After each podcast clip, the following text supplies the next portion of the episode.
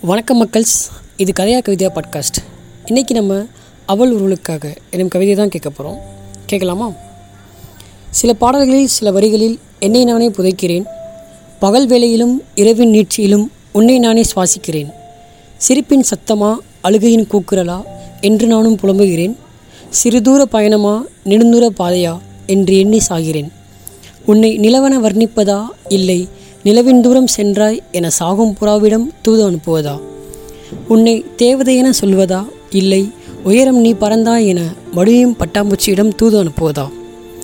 வாசிக்க பக்கங்கள் பல இருந்தும் நீ சென்ற பக்கங்கள் மட்டும் நிலையானது ஏனோ? திரும்பி திரும்பி பார்க்கிறேன் எங்கு நான் தோற்றேன் என்று. எத்தனை முறை பார்த்தும் கண்களுக்கு வலி மட்டும்தான் வழி இல்லாமல். Written by Sam narrated by Satish stay tuned thank you guys